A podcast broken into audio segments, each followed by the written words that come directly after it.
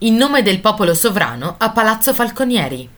È un film di Luigi Magni del 1990 con Alberto Sordi e Nino Manfredi. Il film è ambientato a Roma ed in Romagna tra il novembre 1848 e l'estate 1849, durante la prima guerra di indipendenza italiana. È un film storico, di taglio prettamente divulgativo, ispirato agli atti di eroismo dei patrioti italiani durante la Repubblica Romana, uno dei primi eventi del Risorgimento. A Palazzo Falconieri, in via Giulia, sono ambientate molte scene.